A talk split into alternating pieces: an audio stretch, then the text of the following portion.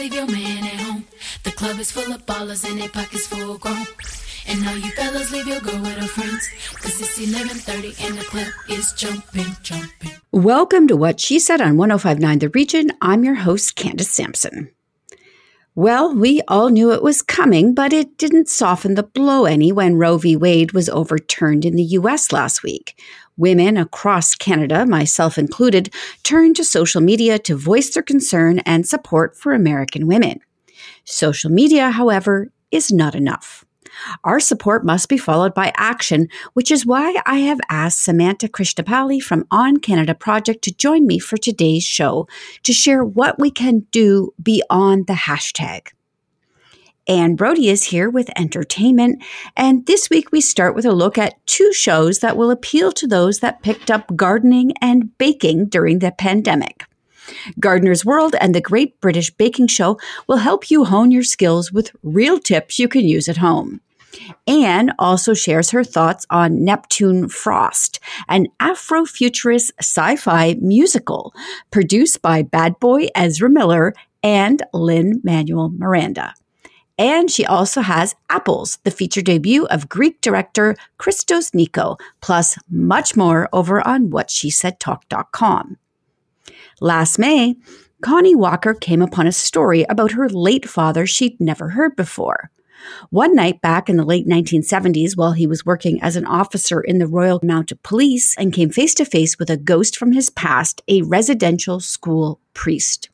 From there, Connie took a deep dive into her past and has now released Stolen Surviving St. Michael's, a Spotify original podcast. Connie unearths how her family's story fits into one of Canada's darkest chapters, the residential school system, and joins me today to discuss. In March of 2020, travel writer Lauren Yakachuk found herself at home with a lot of time on her hands and decided to start hiking in Ontario.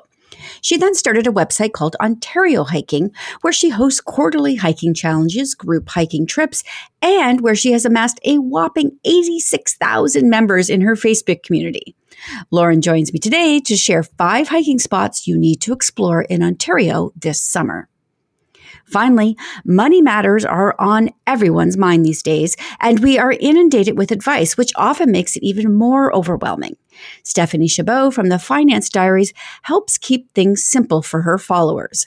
Stephanie helps make finance topics less scary by openly discussing them, sharing mistakes, and providing easy steps that anyone can follow to reach their financial goals. Stephanie is here to share just a little bit of her wisdom. It's another full week at What She Said with interviews that empower, educate, and entertain. So let's jump in right now on 1059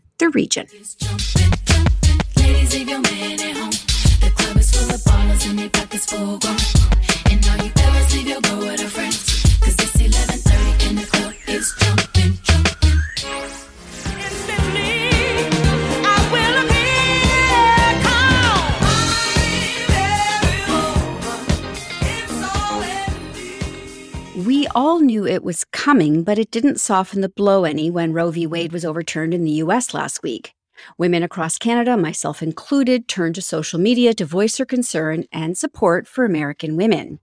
Beyond that, though, many were left scratching their heads on next steps. Samantha Krishnapalli is the founder, executive director, and editor in chief of the On Canada Project. On Canada Project bridges information gaps to invite people into critical conversations about the future of our country and the world. I asked Samantha to join me today to share some actionable steps Canadian women can take to support and help American women, but to also ensure we protect our rights here. Welcome to the show, Samantha. Um, thanks so much for having me. I'm pumped to be here. To say so, I'm gonna I'm gonna start with. I mean, my my listening audience may not know this, but I, I posted a um, I posted a TikTok with some friends supporting. You know, uh, you know, it's it's a trend. It's now happening, and it was meant to support, and it went viral, and it has like 3.6 million views now. It just went crazy viral. And it was only after that that I realized I can't have 3 million people in my home to help. Also, I cannot set up the critical infrastructure needed uh, to help all these women. And so, this is why I think it's so important that we, yes, post and support on social, but we actually have to take actionable steps, which is why I turned to you. So let's start with a post you put on Instagram and some of the steps uh, that you you recommend people start to take. There are some steps in it, but I think it was just more so trying to frame all the things that were coming up for me and my team. Um, uh, I'm a woman of color. Um, our team is a very racialized team, and I mean, and and is very heavy with women. Like most of our team, our writers are all women and or identify as women. So I think, like like you said, we all knew that this was going to happen, and then when it did, it was like a sucker punch, like right in the womb, like straight there. It was it was a powerful sort of hit, and and I think even though we're in Canada, so many of us we're like we can still, in theory, access an abortion, it was still really heavy to see what was happening in the States. And I think the first thing that we really wanted to make sure people knew, and, and most people do, but sometimes it helps to read that and get that sort of quote unquote permission is it's okay to not be okay. It's okay to be in your feelings about this. It's also okay to make a video with your friends. We're going through something really difficult in watching women become like secondhand citizens or second tier citizens in the States. That's terrifying, especially as Canadians. We know that like our government and the way that we operate in this country often mimics or like follows and does the same sort of things as the States. When you see rights being challenged there, it does feel like, oh crap, like what about me? What about my rights? What about our sisters in like the States? You know, like what's going on here? And, you know, we really wanted people to feel like it's okay to not be okay it's okay to unplug and like look away. It's okay, you know, to practice self care in its truest form, which um, is, you know, self care is a form of uh, political, like, like you reset when you take a self care moment and, and then you come back and you sort of ready to fight again. Um, and it's also okay to like switch focus into like what we should be reading right now instead of doom scrolling. And that's around like how to organize and how to how to take next steps. So we recommend people reading "Take Back the Fight" by Nora Loreto, who's actually Canadian. Um, she also has a podcast. So uh, we also recommend people reading "The Pedagogy of Oppressed," anything by Bell Hooks, um, because we've got to start reading. We've got to start organizing. We've got to start um, uh, t- like getting ready to just to fight to protect our rights. Um, in a in a massive like movement type of way. I want to pause you there for one second because you said something that, you know, was pointed out to me in the comment section of this TikTok repeatedly. And I had to pause and say, oh, yeah, right. Because in Poland, this happened actually two years ago. And I've also learned since that Latina women uh, often struggle with, you know, obtaining abortion. So these are movements that do sweep across the globe. So you know, it is important, I think, for Canadian women to recognize that it's not just in America that this has happened. It's happening around the world. And this is a real threat to our, to our rights here at home because these movements tend to catch fire, right? 100%. And I think also understanding that like, um, 50 years ago when, the, when like the right lost Roe, Roe v. Wade and Roe v. Wade became a law, um, or became like legal in the States, the right was like, well, this sucks. Let's organize. And they've been organizing all this time while we have been just like celebrating the right to being able to access abortions, but not organizing to preserve it. And that's where like we have to recognize, and I think especially for people of my generation who haven't seen people fight for women's rights in the same way that older generations, you know, might remember you know, my mom didn't have the ability to work, or my mom might not have um, ha- been able to vote. Um, I think for younger generations to really see that, like, we ha- have been afforded rights that we have now a responsibility to protect. And that's something that I think is really important. And I think the other sort of thought that we had around this is it's okay to have complicated feelings because, um, you know, you see in the States right now, they're, they were called to cancel the 4th of July um, by a lot of white women because their rights are being challenged. But we have to remember that the rights of marginalized communities have always been challenged and continue to be challenged.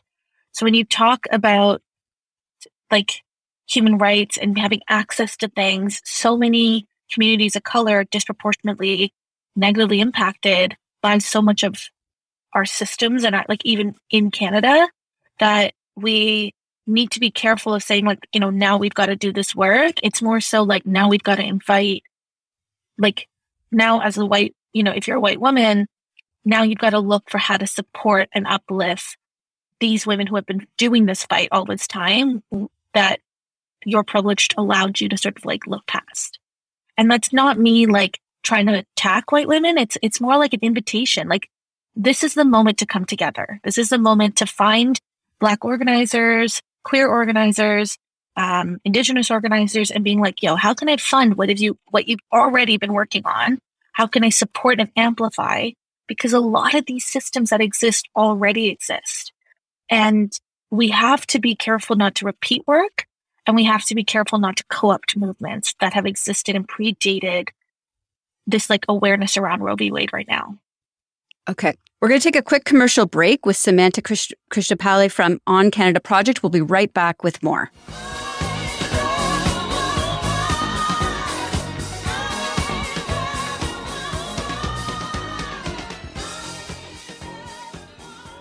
More with Candace Sampson and what she said coming up on 1059 The Region.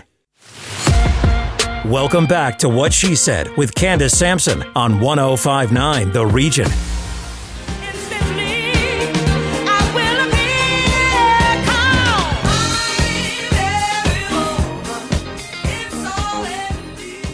Okay, we're back with Samantha Krishnapalli from On Canada Project. Samantha, I want to actually continue this conversation a little bit about why um, the Handmaid's Tale, people using this in protest and in social media, is problematic for women of color and Indigenous women as well. Could you please expand on that a little bit?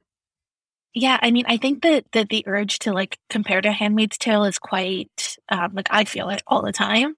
I think the the issue and the reason why a lot of people are saying like don't use it is because um, the Gilead has like so many people like the, where the Handmaid's Tale set in, but it has so many people of diverse backgrounds. But it really focuses it on Elisabeth Moss's character June, who's a white woman, and really ignores all of these like racialized experiences going on in the background, which I think is such a missed opportunity. It's such an opportunity when you've created this world that like it feels like we're getting closer and closer to to not tell the story of how it's systemically um like it's bad for June in the in the show, but like it's even worse for indigenous black, non-binary, queer women. And you, you get fragments of that on the show, but not enough. So this in the to the hope is that if you don't center the hope is to not center Handmaid's Tale because it centers white women. And we have to be looking at this as like anyone, not just women, but trans um, men and non-binary folk and intersex folk who are also being impacted by not having the ability to access a legal abortion. Um, yeah, I mean, Handmaid's Tale is a work of fiction. And we are right. living in a really crazy reality right now. So it's it's it, you know it's important not to get nobody's dismissing Margaret Atwood's books. It's not a it's of course it's a great work of literature, but mm-hmm. we have to remember that we are living in a reality, and we have to focus our efforts in that reality by not referring to works of fiction too much. Um, what about uh, organizations? Uh, are there organizations that you recommend people can help, support, volunteer with? Yeah, in Canada, my one of my favorite orgs is Action Canada. Um, they focus around sexual and reproductive rights. Um, but in the states, uh, an organization that is already doing a lot of the work that you know these TikToks that you created, a lot of people have been creating around you know camping and coming like up north to do stuff. They created these networks and these really cool plans on how you can still access a legal abortion, a safe abortion um, in the States, even though their rights are being stripped. Um, one of the ones that we came across was Mayday Health. Um, and it sort of coordinates how to access um, abortion pills as well as support on how to get like it, like without having to move and like go to another state, which is not always accessible financially, right? So um, that's where I would like look to see on their website: are they accepting donors?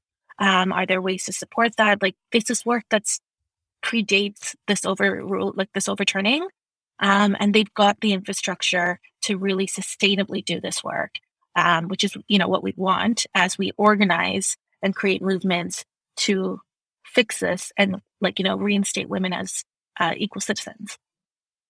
So I want people to be able to follow along with you because you are sharing amazing information. I'm obsessed with your page, your social page. I really love how you give actionable steps for people to follow because I, I think that many of us just feel helpless in this chaotic world. And I really love how you lay out steps for a lot of social injustice issues, not just this, but a lot of other things. So if you could please share websites, social channels with people, that would be great.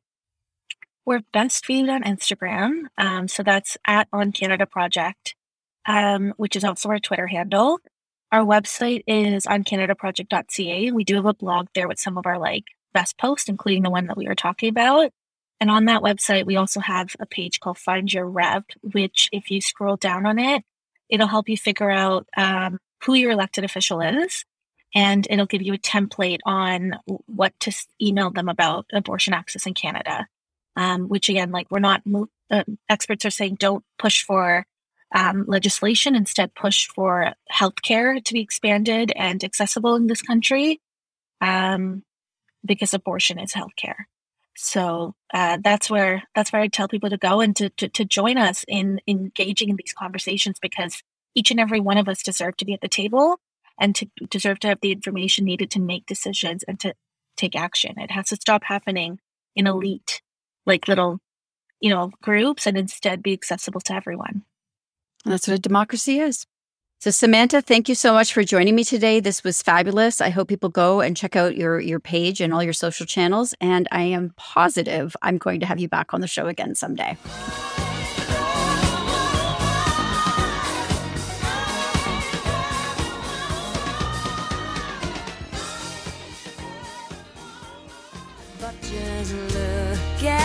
Us holding on. We're still together, still going strong. Joining me now for Saturday Night at the Movies is Anne Brodie. And this week we're going to start off a little bit different uh, with a couple of things I think a lot of people got into in the pandemic, which is gardening and baking. no kidding, Candace. Honestly, I think people were constantly posting their shots of their bakes.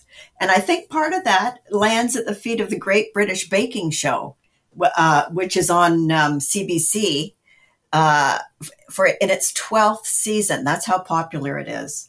Um, and it's Paul Hollywood, Prue Leith, and they are superstars with comedians Noel Fielding and Matt Lucas. But the great thing is that they have these bakers and they're eliminated one a week doing these incredible items. And I, I was struck by malt loaf on the episode that I saw, which I hadn't really heard of. And it's something that has to age and it's made of um, ingredients you can actually, you can survive if you go away and you take malt loaf with you, you can live on it. So that was pretty interesting. And also Gardener's World with Monty Don, who's a very well known gardening expert. He centers this particular series on BritBox at his home I can't believe his garden. It's spectacular. So he goes through lessons on gardening, the most basic stuff up to sophisticated things. And it, I've been gardening for 35 years and I'm learning so much from it. And I take notes watching. Um, and he does it. It airs in Britain uh, each week. And so each week addresses what needs to be done in the garden at that specific time because it's all about timing with gardening. So it's a bit different, but I think you can tailor it in what you choose, which episodes you choose. So I'm so pleased that we can say that these shows are here because they're just grand. And I have a question about the baking show. Actually, I've I've not watched it, so I mean, I have seen though some baking shows. Like there's one on Netflix right now. I believe it's called "Is It Cake," And I mean, it's ridiculous well, because yeah, you're never actually going to do this. At, ridiculous. You're not going to do it at home. No, and also, I, I don't really like the the battling kind of competition on on baking shows. This is not battle. This is really good, basic, solid information. The hosts are fantastic. They're funny and caring, and all these people seem to love each other by the end of their their episodes. It's a totally different kettle of fish. So there you go. Love it. All right. What else do you got for us this week? Okay. There's something really unusual that I, I highly recommend called Neptune Frost. It's an Afrofuturist sci-fi musical. And believe it or not, it's produced by Ezra Miller, who's in so much trouble with the law these days, and Lin-Manuel Miranda, the Broadway musical genius. So it's set in Burundi and Rwanda, and it's a collective of coltan farmer uh, miners and high tech people. They live out in the woods, but they they're a community of hackers, and it's the strangest thing to watch. It's something totally different to our eyes. And it's so deep and it, it covers psychology, sexuality, um, memory. Uh, it, it, it's hard to describe, and I, I, I'm having trouble, and it's quite ecstatic. That's the word that I want. It's ecstatic, and it's a humanist ideology. So, Neptune Frost, if you get the chance to see it, the the trailer won't sell you on it. Seeing it is an experience. And it's a, so where can we ca- where can we catch it then? It's in select theaters? theaters in Toronto. It's a review. Okay, all right. Uh, so there's a couple of others. There's Dreaming Walls, um, Blackbird, and SkyMed.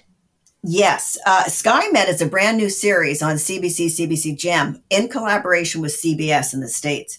And it's terrific. It's a bunch of young kids in northern uh, Manitoba and they are healthcare workers who go to the, where they need to go by plane because it's so remote and healthcare is so hard come by up there. So these kids are so dedicated and devoted. They go to the strangest accidents and illnesses and you learn a lot.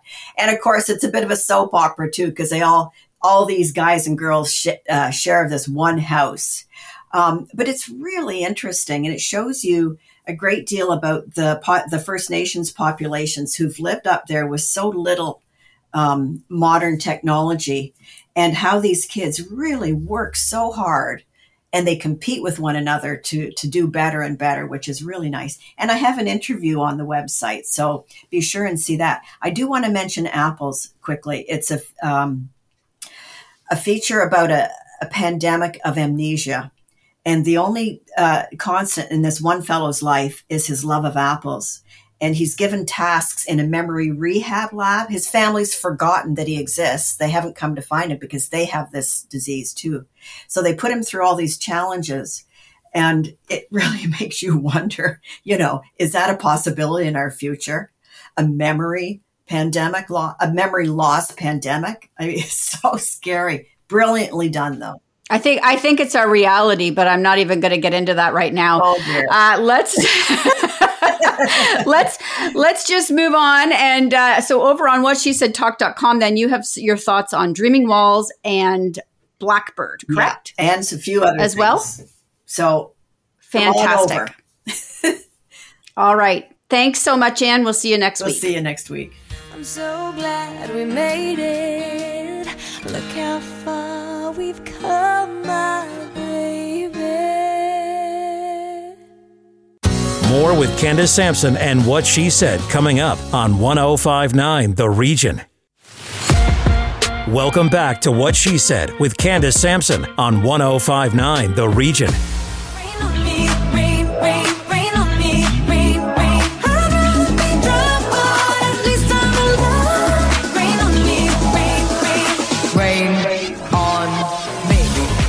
Last May, Connie Walker came upon a story about her late father she'd never heard before. One night back in the late 1970s, while he was working as an officer in the Royal Canadian Mounted Police, he pulled over a suspected drunk driver. He walked up to the vehicle and came face to face with a ghost from his past, a residential school priest. What happened on the road that night set in motion an investigation that would send Connie deep into her own past, trying to uncover the secrets of her family and the legacy of trauma passed down through the generations. In Stolen Surviving St. Michael's, a Spotify original podcast, Connie unearths how her family's story fits into one of Canada's darkest chapters the residential school system. She joins me now to discuss. Welcome to What She Said, Connie. Thank you so much for having me, Candace. It's a pleasure to have you here. I, you know, I was reading about reading into your story prior to this, and and you have focused on the plight of women and Indigenous people for several years. But this particular project, this must have been an intensely personal journey for you, was it? Yeah, it definitely was. It, it was, um, you know, it was really difficult in a lot of ways. You know, I was, was trying to to learn about my dad and trying to to get to know him better. Um, and he passed away in 2013 so i really i had to rely on my family you know i interviewed my dad's brothers and sisters and my brothers and sisters and and really trying to um, understand what happened to my dad at that residential school in saskatchewan um, and and you know i think for me a big a big part of how i'm able to do this kind of reporting um, anyway you know whether it's a personal story or not is the investigative element in it. And so we were we were trying to to learn about my dad and his experience. He went to a residential school in saskatchewan. But you know i think the investigation was really such a, a driving force through all of this for me. So we were also looking to see if we could find um, the priest who abused my dad at residential school. Because in that Facebook post um, that my brother shared a year ago, you know, he revealed that that my dad uh, had pulled over the priest who abused him when he was in the RCMP. Um, and and when I heard that story, you know, th- there were so many things that that I thought of. You know, I thought of my dad as a boy you know, he was six years old when he went to that residential school. Like so many of his siblings were six years old, and you know, I have a ten year old. Um, it's it's just unimaginable to to think of having to, you know, drop your kids off at a school in the care of of priests and nuns.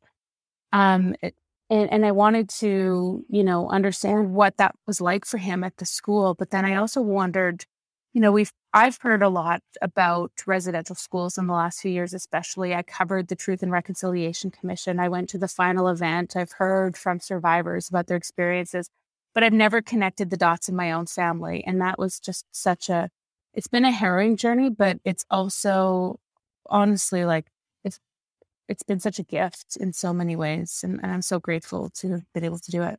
Did you speak to were you able to find other survivors from from that school? And and were you able to speak with any of the priests or any of the administration from the school?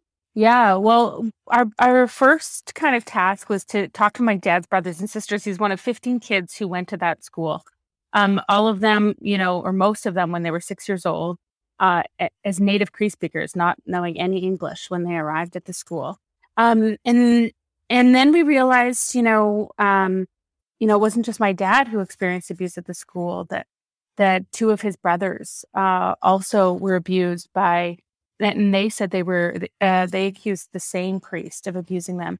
And he he's still alive. He is living in Alberta. So you know, we went to talk to him, and that's um in an episode, episode six of the podcast, we we have this conversation with this oblate priest who was at the school. And it was really, you know, after talking to my dad's brothers and sisters about their experiences and hearing about this priest and starting to do research about the oblates who ran the school, that that's a Catholic order of priests who were, were in charge of the school for, you know, almost 80 years. Um, that we decided to expand our investigation and we tried to talk to as many survivors as we could and we ended up speaking to 28 survivors of St. Michael's and hearing, you know, they they they went to the school in different decades, but most of them, I think, from the 70s or from the 50s to the 70s. Um, and and we ended up really feeling like we got a sense through their memories and through their voices of what life was like for children at the school and that is you know actually you know we wanted to make sure that we were trying to amplify the voice of voices of survivors. You know this for so many years they've been carrying these stories and really have been gaslit in a way. You know people haven't believed them. People still are not believing what they have what they went through. Um and we wanted to give them space to tell their own stories. And so we episode four is essentially that you know it's it's non-narrated. We we essentially say we want to hear from survivors. We want to learn from survivors so we give them the episode t- to tell their stories. And it's it was it's a it's an incredible episode i think and so important for people to bear witness to to what they shared with us. You know it feels like a, a real privilege and a responsibility to have heard those stories about what they endured as children Um, but it also made us realize that, you know, this goes beyond my dad and his family that, that, you know, and we wanted to try to document just how widespread was the abuse at this one school. Like, is there a way for us to find out? And the truth is that that information is known, that, that the government um, knows exactly how many people from that school say they were abused sexually or severely physically abused um, but but primarily sexually abused. Um, and they also know the names of the alleged uh, perpetrators, the people who are accused of doing this abuse, because um, because after the residential school settlement was negotiated in, in 2006, there was this process within it called the independent assessment process, where former students and survivors could apply for compensation for the abuse they experienced. But what they had to do to in order to be compensated was to to tell their story in in incredibly graphic detail, the exact kind of abuse they experienced, exactly what happened to them, and name their alleged abusers. And the government hired um, private investigators to track down these alleged abusers. Uh, you know, we talked to a few of them, these, these private investigators who were looking for form like priests and nuns and former staff and and even sometimes students, former students um, to track them down as part of this IAP process. Um, but it, even though it was an adjudicated process and it was run by lawyers and, and the, the, the adjudicator um, was often a lawyer as well, um, it was not a criminal proceeding. They were tracking them down just to invite them to participate in the process. So, so as part of that, you know, we the government has a list of like all of these people of interest that were named through the IAP, and they know exactly how many students from St. Michael's um, were not only, you know, not only said they were abused, but were found to be credible allegations of abuse, and and and they were compensated. And so we knew that the government had this information. We knew that it existed, and we wondered how we could get our hands on it. We wanted to see if we could find out, you know, exactly how many people were abusing kids at St. Michael's in the years my dad was there or in previous years. And, you know, I work with this really incredibly talented team. Um, and one of our reporters, Chantelle Bellrichard, had an idea about how we could get that information. And and as I said earlier, like I, I feel like, you know, for us, the as journalists, the the way uh, through some of this um, you know, really difficult subject matter sometimes is to think about the public value of it. Like, you know, that's our job is to try to inform the public and help them understand the truth. And and that was such a motivating factor for us in this in this work. And we ended up getting access to um, court documents um, that were, you know, nearly 5,000 lawsuits that were filed by students of St. Michael's only, like of this one school, um, that that found 45 uh, that named 45 adults at the school who were accused of sexually abusing children so priests nuns and staff members. And we know their names and in one of the episodes we say all of their names and we um, you know one nun had 34 allegations of sexual abuse against her. She was you know uh, she was at the school for 40 years and we found that she was accused of sexual abuse by 34 kids and I, and I think it's so important to dive deep into one school because then, you know, you can understand, but also then you think about that was one school of of 100 schools that were were open across the country. Such an incredibly dark and disturbing chapter of our history. Um, it needs to be heard. People need to listen. And I really want people to be able to find this podcast, uh, but also keep up with you because you just keep telling these stories and and you're incredible. So i want people to be able to find you and just stay on top of what you're doing. What are you doing next? What is next for you? I might sleep in a little bit. I might try to like relax for a little bit. Um, good for you. summer my daughter wants my daughter wants me to do a kids podcast next so uh, i'm gonna seriously consider that um, yeah, no, it, eh, yeah, but also I, I want to stay on this this story. You know, we're so invested, and and hopefully we'll have some bonus episodes coming up. But uh, we'll definitely keep you posted. And um, the show is available on Spotify, exclusively on Spotify. So it's called Stolen: Surviving St. Michael's, and I'm on all of the social things. Okay, what's your handle then? Uh, Connie underscore Walker. Wonderful. All right, Connie, thank you so much for joining me today. I, I really value the time you spent with me here.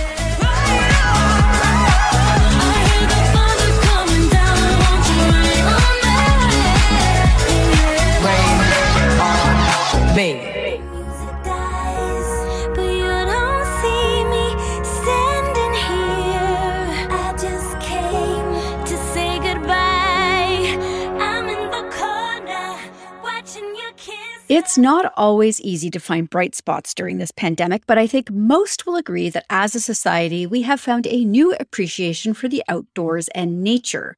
Lauren Yakiwchuk started her hiking blog, Ontario Hiking, at the beginning of the pandemic in March of 2020. Through Ontario Hiking, Lauren hosts quarterly hiking challenges, group hiking trips, and has amassed a whopping 86,000 members in her Facebook community. She joins me now to share five hiking spots you need to explore in Ontario this summer. Welcome to What She Said, Lauren. Thanks so much for having me. I'm really excited to talk all things hiking. you know, I have watched your group just explode since the very beginning. I think I was one of the first members in, the, in your group, and I have just loved seeing it snowball into this incredibly um, amazing community. So, Tell me about these hiking spots that you recommend for people um, and maybe why you recommend them. We'll start with the Bruce Trail. Yeah, so the Bruce Trail is this amazing trail we have in Ontario, and not a lot of people know about it if you're not really into hiking. It's 900 kilometers long, expands from Niagara all the way up to Tobermory. So if you live in southern Ontario, in the Toronto area, Hamilton, going all the way up north, chances are you live close to the Bruce Trail. Um, some people who are really adventurous attempt to hike the whole thing eventually. So they'll do it in chunks, they'll do little bits, they'll keep track of their hikes. But I think anyone can do parts of the Bruce Trail that live close to it. Just, you know, look up the map and tackle part of it. Um, you might find a conservation area that has the Bruce Trail running through it. And there's all kinds of little gems to find on this trail. 900 kilometers is huge. Have you done most of this trail or have you attempted to do the entire thing? Yeah, I'm like attempting to do the whole thing. I have been for a number of years, but I'm taking it super, super slowly. So I've almost done all the Niagara sections. So that's between Niagara and all the way up to Grimsby area. So I'm just about done that. But I've done like numerous other sections and other conservation areas and places all along Bruce. Okay.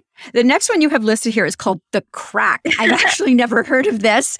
I love the name, so I want to know more. Tell me where it is yeah. and uh, and why is it so great? The Crack is one of the best trails in Ontario for sure. It's at Killarney Provincial Park. Um, so you just drive up towards like Sudbury Way and down to Killarney. Um, the park is amazing. It has so many different trails, but the Crack is the most famous trail. So you basically hike along this trail for a while. And at the end of it, you almost like scale some rocks, which sounds a little bit intimidating, but it's really not too bad. Like I've seen people with younger kids and even their dogs go up. And once you get to the very top, there's just incredible views of all kinds of lakes. And it's just like really, really beautiful. It's kind of what you imagine Canada's beauty to look like. So that's probably one of my favorite trails in Ontario. Okay, love it. And Island Lake Conservation Area, that's near Orangeville. So tell me about that. Yeah, so I I think this one's great because I think anyone, just about anyone can do this trail. It's a big loop that goes around a lake, which, you know, Island Lake Conservation Area makes sense. Um, it's a pretty flat path. Most of it is really accessible. So you can like wheelchair users or people with strollers can go on this trail. Um, people who ride bikes often do this trail but it's really just really, really pretty the whole way around. So it's another little hidden gem in Ontario. Now you mentioned one in Niagara Falls, and this one actually it didn't surprise me, but it's just when I think of Niagara Falls, I think the falls, and you know um, the hill. The hill. What's the hill called? Uh, Clifton Hill. Where all the thank you, Clifton Hill. And so I never really I mean, I realize it's a draw for nature, but I never think of hiking there. So, what can you see on that path? Yeah, so definitely head a little bit further down the Niagara River and you'll find Niagara Glen. So, it's a gorge that you hike down into. So, you'll hike down um, metal staircase to get into the gorge, and then you'll just descend down these trails right down to the Niagara River. You'll be able to see the kind of the rapids rushing by. The waters are really turquoise and really pretty. Um, there's also really big boulders there. People will do bouldering on the rocks. Um, that's a little bit adventurous for me. I've never attempted that. I'm more of a hiker myself. Um, but there's all kinds of adventures in that area. So, you know, go check out the falls, you know, do Clifton Hill and all that stuff, then go to Niagara Glen for a hike. Okay. And the last one you have is Dundas Valley. Yes. So I'm originally from Dundas. So I have to represent Dundas. Um, Dundas Valley Conservation Area is a place I went hiking growing up. I've always loved it. Um, there's a, some unique finds on the trail. So there's some old ruins that are reported to be haunted. Uh, I've never seen any haunted sightings there myself, but you never know. Um, and then there's an old Victorian train station there as well. So there's like kind of an old train caboose. And um, then there's just tons of beautiful trails in the forest. I, I've always loved hiking there. Amazing. So I have to ask, Lauren, were you surprised by um, the growth of your community?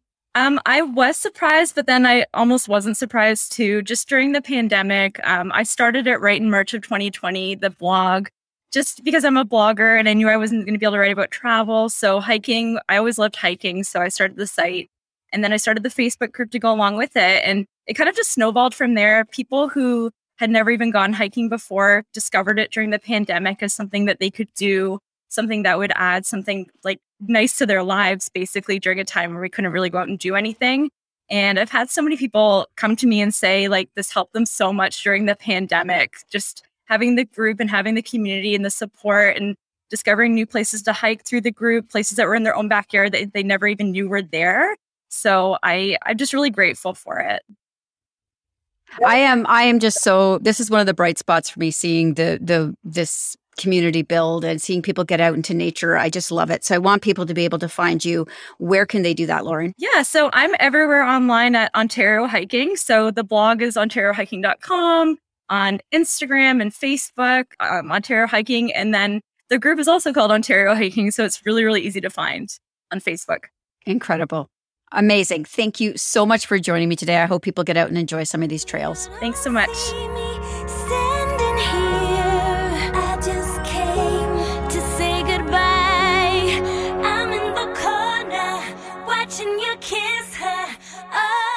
More with Candace Sampson and what she said coming up on 1059 The Region. Welcome back to What She Said with Candace Sampson on 1059 The Region. This girl is on fire! This girl is on fire! If you're confused and frustrated with the state of your finances right now, you're not alone. Thankfully, Stephanie Chabot from the Finance Diaries is here to help. The purpose of the Finance Diaries is to make finance topics more bite sized, understandable, and less scary. By being able to openly discuss finance topics, we understand them better, we avoid mistakes others have made, and we feel more empowered, which helps make us make better decisions and we continue to grow. Stephanie is here today to help dial back the fear and make this a more accessible topic for all. Welcome to the show, Stephanie. Thank you so much for having me. It's nice to see you again. It feels like every time I tune into any social media platform, there is finance advice being thrown at me. Put your money in crypto, invest in this, buy real estate, do this. And it's really overwhelming. So let's just kind of claw this back to the basics, what's the first thing people should really be thinking about when it comes to their finances, especially right now? I think that one of the things that we need to always remember is that with finances, especially, it's always a learning journey. I'm always learning, even though I consider myself an expert in a lot of topics. And I think that learning and just starting with that first step is the most important thing to do because everything, as you're mentioning, it's flying at you all the time. We have no idea what is an NFT? What is crypto? What is the best stock at the moment? How do you even buy a stock? And the reason that we get so afraid of our finances is because we don't really understand all these components. And it's so important to just start with that first little step. And I think that that first step is so intimidating and scary that instead people come to resent their finances make decisions that aren't really good for them, like taking out a payday loan or something like that. But who's out there telling you that a payday loan is bad? Who's out there telling you that uh, you should only be paying the minimum payment back on your student debt? There's really no one that's saying that you should do these things, but because they're so accessible and it's just presented in front of you, and we didn't take the moment to learn more about it, and we end up making the wrong decisions. And it's really unfortunate because there is a lot of info out there. So you say mindset is key. Why is that so important?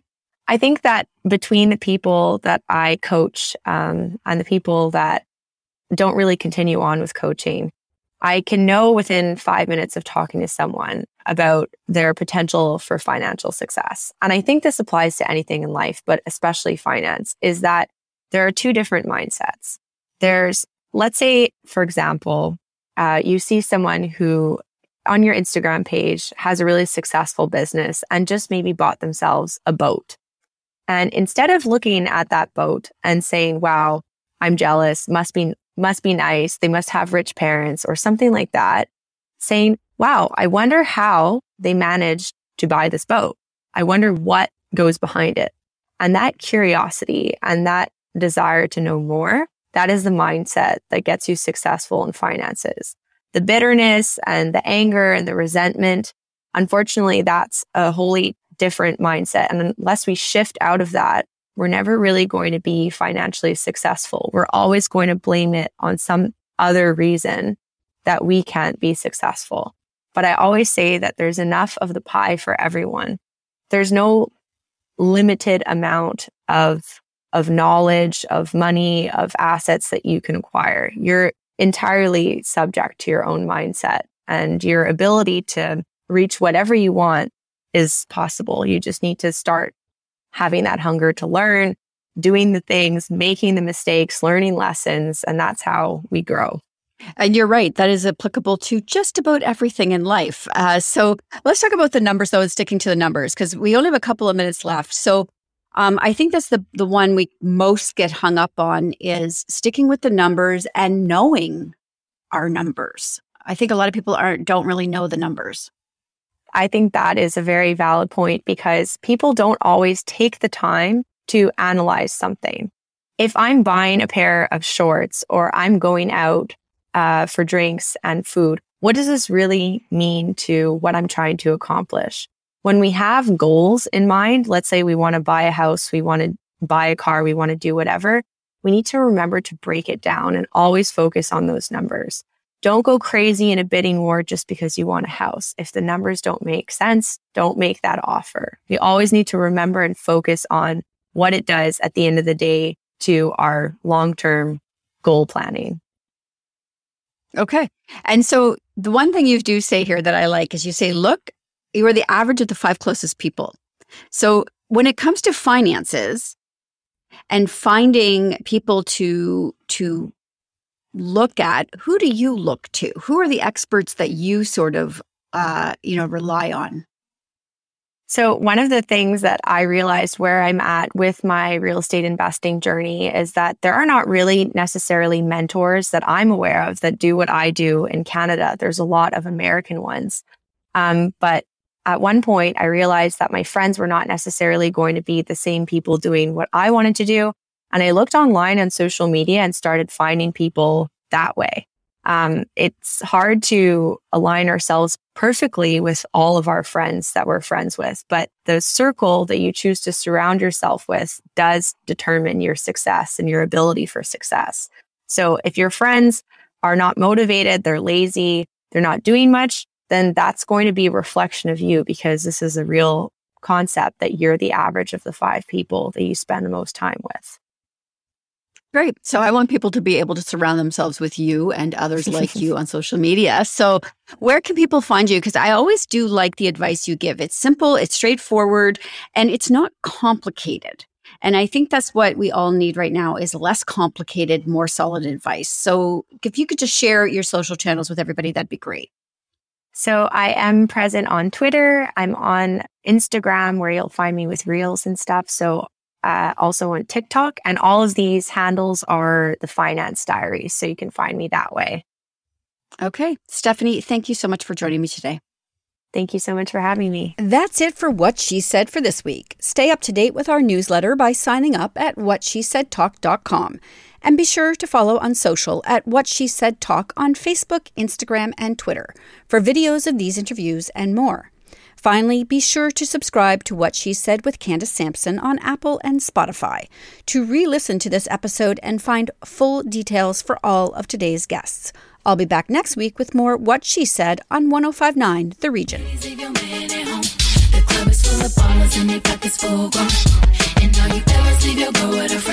Club is full of ballers and pockets full grown. And all you fellas leave your girl with her friends. Cause it's 11.30 and the club is jumping, jumping. previous episodes of What She Said on 1059theregion.com.